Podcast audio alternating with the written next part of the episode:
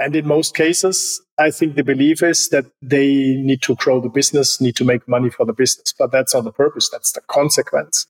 That's what happens when they do a good job helping others solve their problems. And I think this is what an offer needs to do. So when you put yourself like in the perspective of your dream client, not asking yourself, how can I sell my stuff to this person and what should be the right pl- price? But asking yourself, what does this person try to achieve?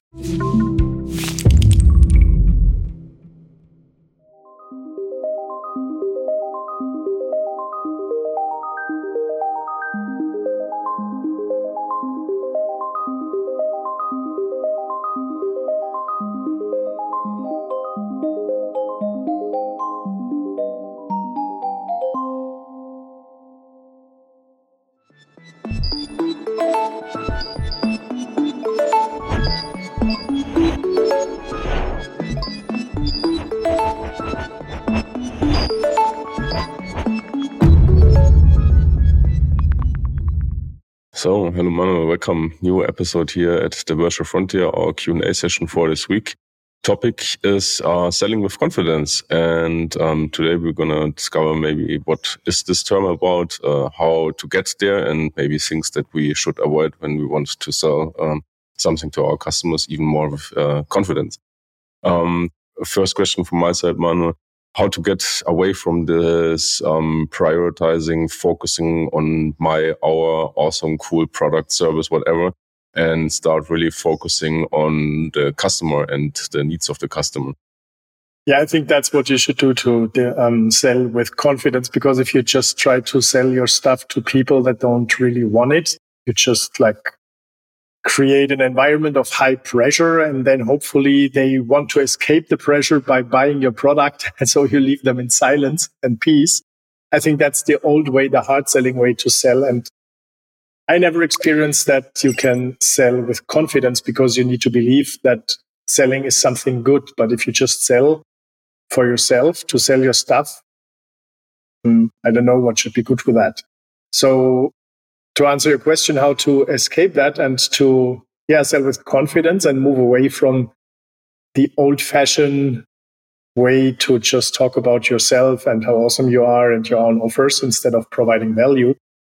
I think it all starts with um, changing the mindset of what selling means and what your offers, your services, or your products should do and in most cases, I think the belief is that they need to grow the business, need to make money for the business. But that's not the purpose. That's the consequence. That's what happens when they do a good job helping others solve their problems. And I think this is what an offer needs to do. So when you put yourself like in the perspective of your dream client, not asking yourself, how can I sell my stuff to this person and what should be the right pl- price? But asking yourself, what does this person try to achieve? And what are the current problems and obstacles that prevent this person from achieving these goals and results? Right? It can be, it can be a business owner trying to grow his or her business. And the biggest problem is that they have no idea how to win clients online because offline channels are dead. So if this is the situation and they want to get more clients, more sales using online channels, so there is a gap. And the question is now, how can you build an offer that helps this person bridge the gap and achieve the result they want to achieve, right? Your offers are just a vehicle to help a person get from where they are to where they want to be. And that's like how you can approach it. And then when you have such offers, you can sell with much higher confidence because what you're doing is not just selling people your stuff. It's helping people to get what they really want and speed up this process. And in general speaking, um, a great impression is always everything. How do you make sure you get that part right in a digital space? I think it doesn't matter if it's digital or physical because in the end, it's just, just communication in the end, it's just like ignore the channel, right? Digital is just a channel. If you want to sell it online, offline, on TikTok, on Facebook, on LinkedIn, on an exhibition, via the phone, via going to the door, ringing the bell of random people. That's just all channels. And when you have a crappy product, then of course you need to find another way to connect to a person on a personal level so that the person does not necessarily buy the product, but buys because he or she likes you and has a lot of trust. There is no doubt that trust is required to build a relationship, whichever relationship you want, also a sales or business relationship. But if this is the only value you can provide, personal trust and a personal relationship without providing real value through your offer, um, then of course it's a lot easier to sell with physical presence. But online, you cannot play with all the tricks, right? You need to have like, you need to, need to have a good offer and then a great communication that is not about you, but about your client. So taking your client from where they are with all the problems talking about these problems to show them that you understand them and then move them step by step, one step closer to where they want, one step at a time. And there could be like three to five steps that are free, right? For example, the problem education, help them understand exactly what is their problem and what's the root cause. First step. I always do that for free. Nobody would pay you for telling them their problems, right? And then the next step could be a strategy, a project plan, um, a blueprint, implementation roadmap, whatever. You can also make this for free. And then the next step could be and so on. And at a certain time, client can pay you to do it with you. Right. So um, let's talk about also the importance of the right language. What uh, should I focus on? Um, what should I maybe avoid? when talking directly or indirectly to prospects or um, customers? Yeah, what you already said. Avoid talking about yourself.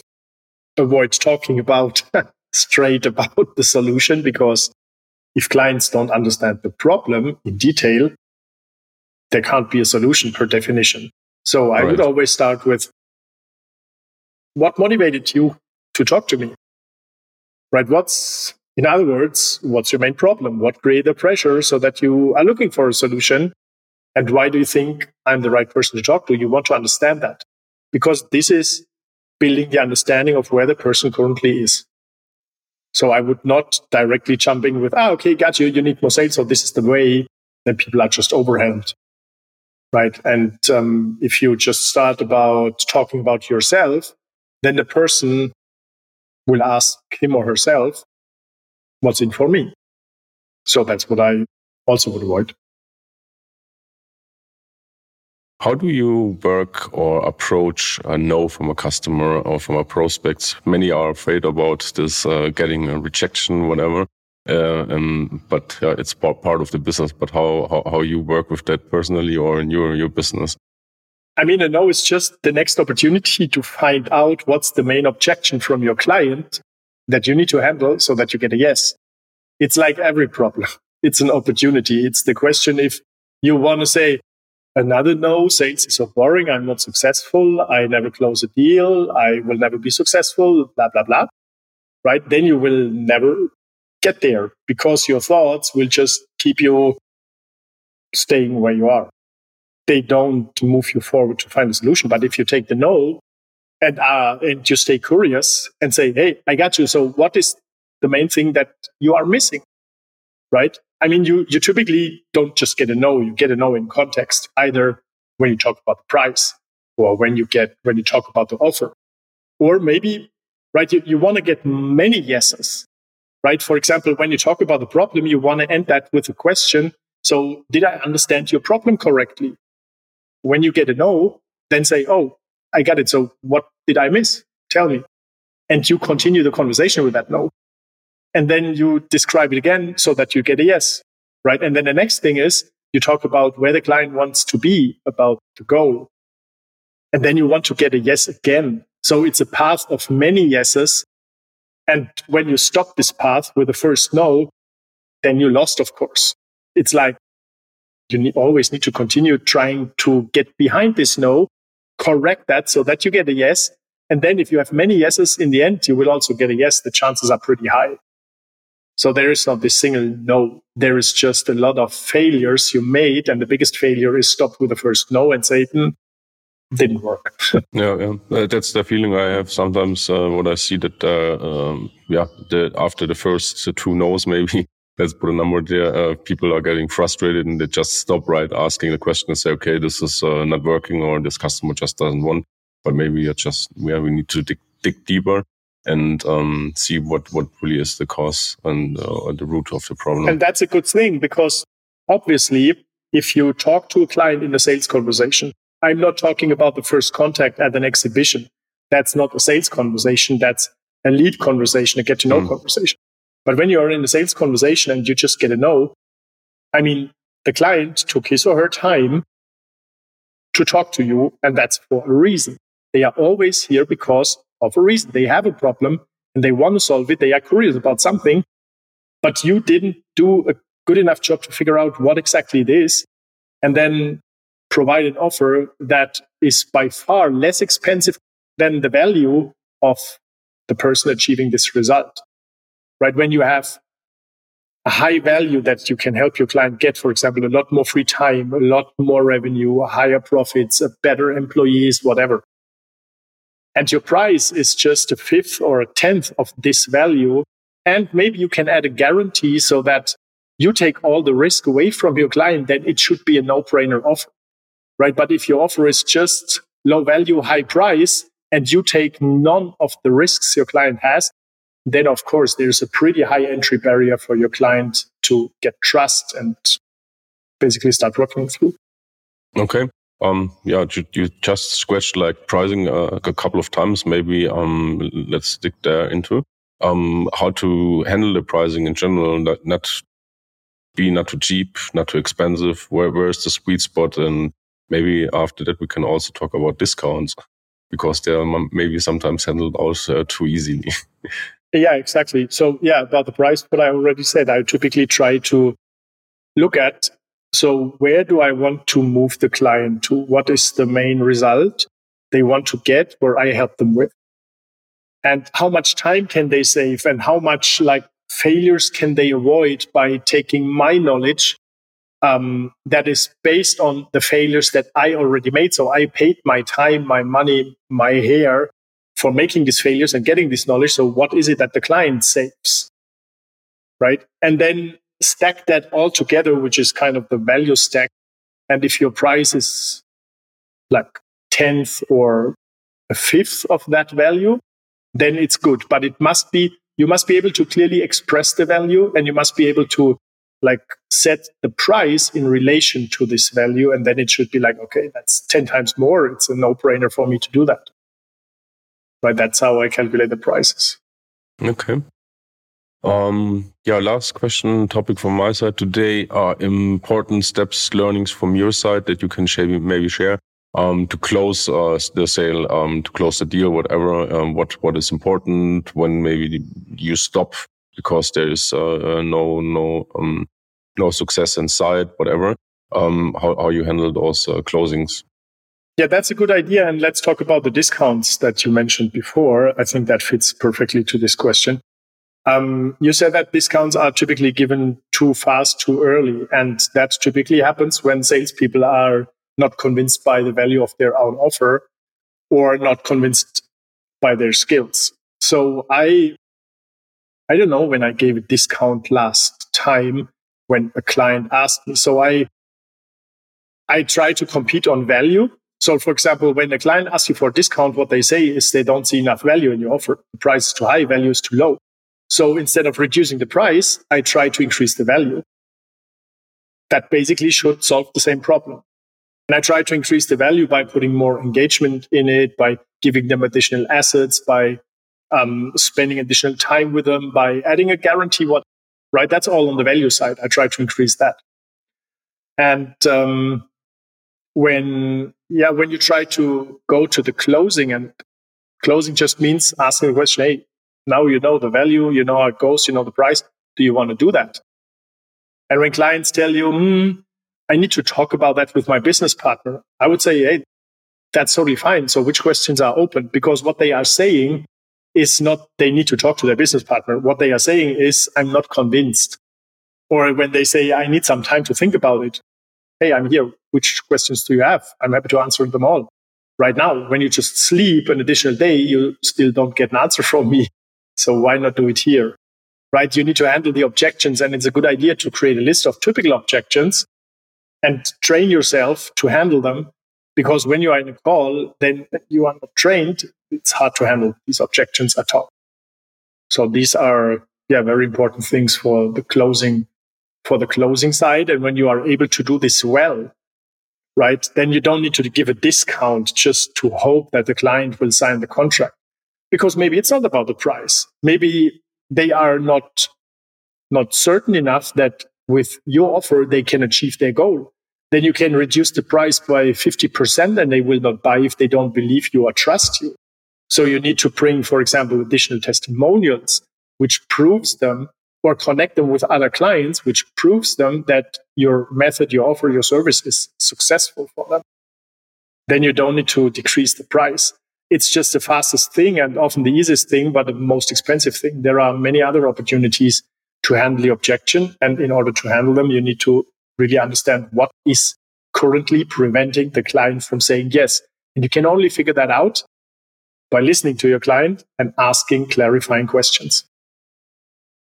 And when do you stop like chasing down a customer for, for closing the sales? Because that's the other other extreme, like you have maybe some, I would say, dead leads already in, in your in your in your pipe, and they they keep pounding on them and pounding on them uh, and wasting time. But when when do you like draw the line? I typically don't chase them anymore at all. What I do is I give them kind of an action taker discount. That's a discount I do, but not because my client asked me. That's what I do because I want to have a decision in a time frame. And I give them a discount of 5%, 10% if they buy in the next 7, 14, 30 days. Just pick a time frame. Because typically those people that don't buy in this time frame they never buy. They just wanted to see. So qualifying potential buyers is of course an important thing before you waste your time with just freebie seekers that are curious and want to learn something for free. Um, so that's the only discount that I put in the sales system in order to like add some scarcity, right? Or, or yeah, a limited timeline where they need to make a decision because then I know if they don't buy in this time frame, then they typically never buy. Or maybe they buy in a year, but I don't need to chase them every week. Right. Cool. Thank you for this insight. Um, any closing thoughts, uh, remarks from your side? Yeah. I mean, when you are now listening to this and you want to increase your sales skills, sales performance, your revenue, the first thing and the main thing you really want to look at is your offers, right? We talked about that in the beginning when you just try to sell your offer from your perspective and talk about yourself instead of really understanding and analyzing the situation of your client and then provide an offer that is the vehicle to help your client get to the solution they want. I would just focus on that. Write down your perfect client avatar or persona. And then from there, I would look at, okay, what are the exact problems that I can help this person solve? And then you build your offer that solves this problem with the fastest way possible. And don't get that wrong because most people think, okay, but when I need more, uh, less time, I earn less money. That's total false belief because when you help your client get the result they want faster, you can even earn more money because the same result in a faster time is higher value. So people pay more money for that. Right. I would really look at these KPIs and build a very attractive offer that you can sell instead of just selling your time and um, trying to, yeah, trying to think you build a business, but you don't if you just like do everything always individually. I mean, you can be an employee. There's nothing bad about. You can be a freelancer. Nothing bad about that. But if you want to build a scalable sales process, you need to have an offer. You need to have something tangible that you can multiply and sell again and again. Then you have a business and you can delegate stuff. If you don't want that, then you don't need to do all that. Then it's fine. Right. But people often confuse that because they start as a freelancer, just as I did. and then they like do some jobs, but they think they are building a business. That's not building a business if you don't have an offer that you can repeatedly sell. Awesome. Manuel, thank you very much for your time. Uh, see you next week on our next Q&A session. Cool. Thank you very much. See you next week. Cheers. Bye bye. Take care. Bye bye.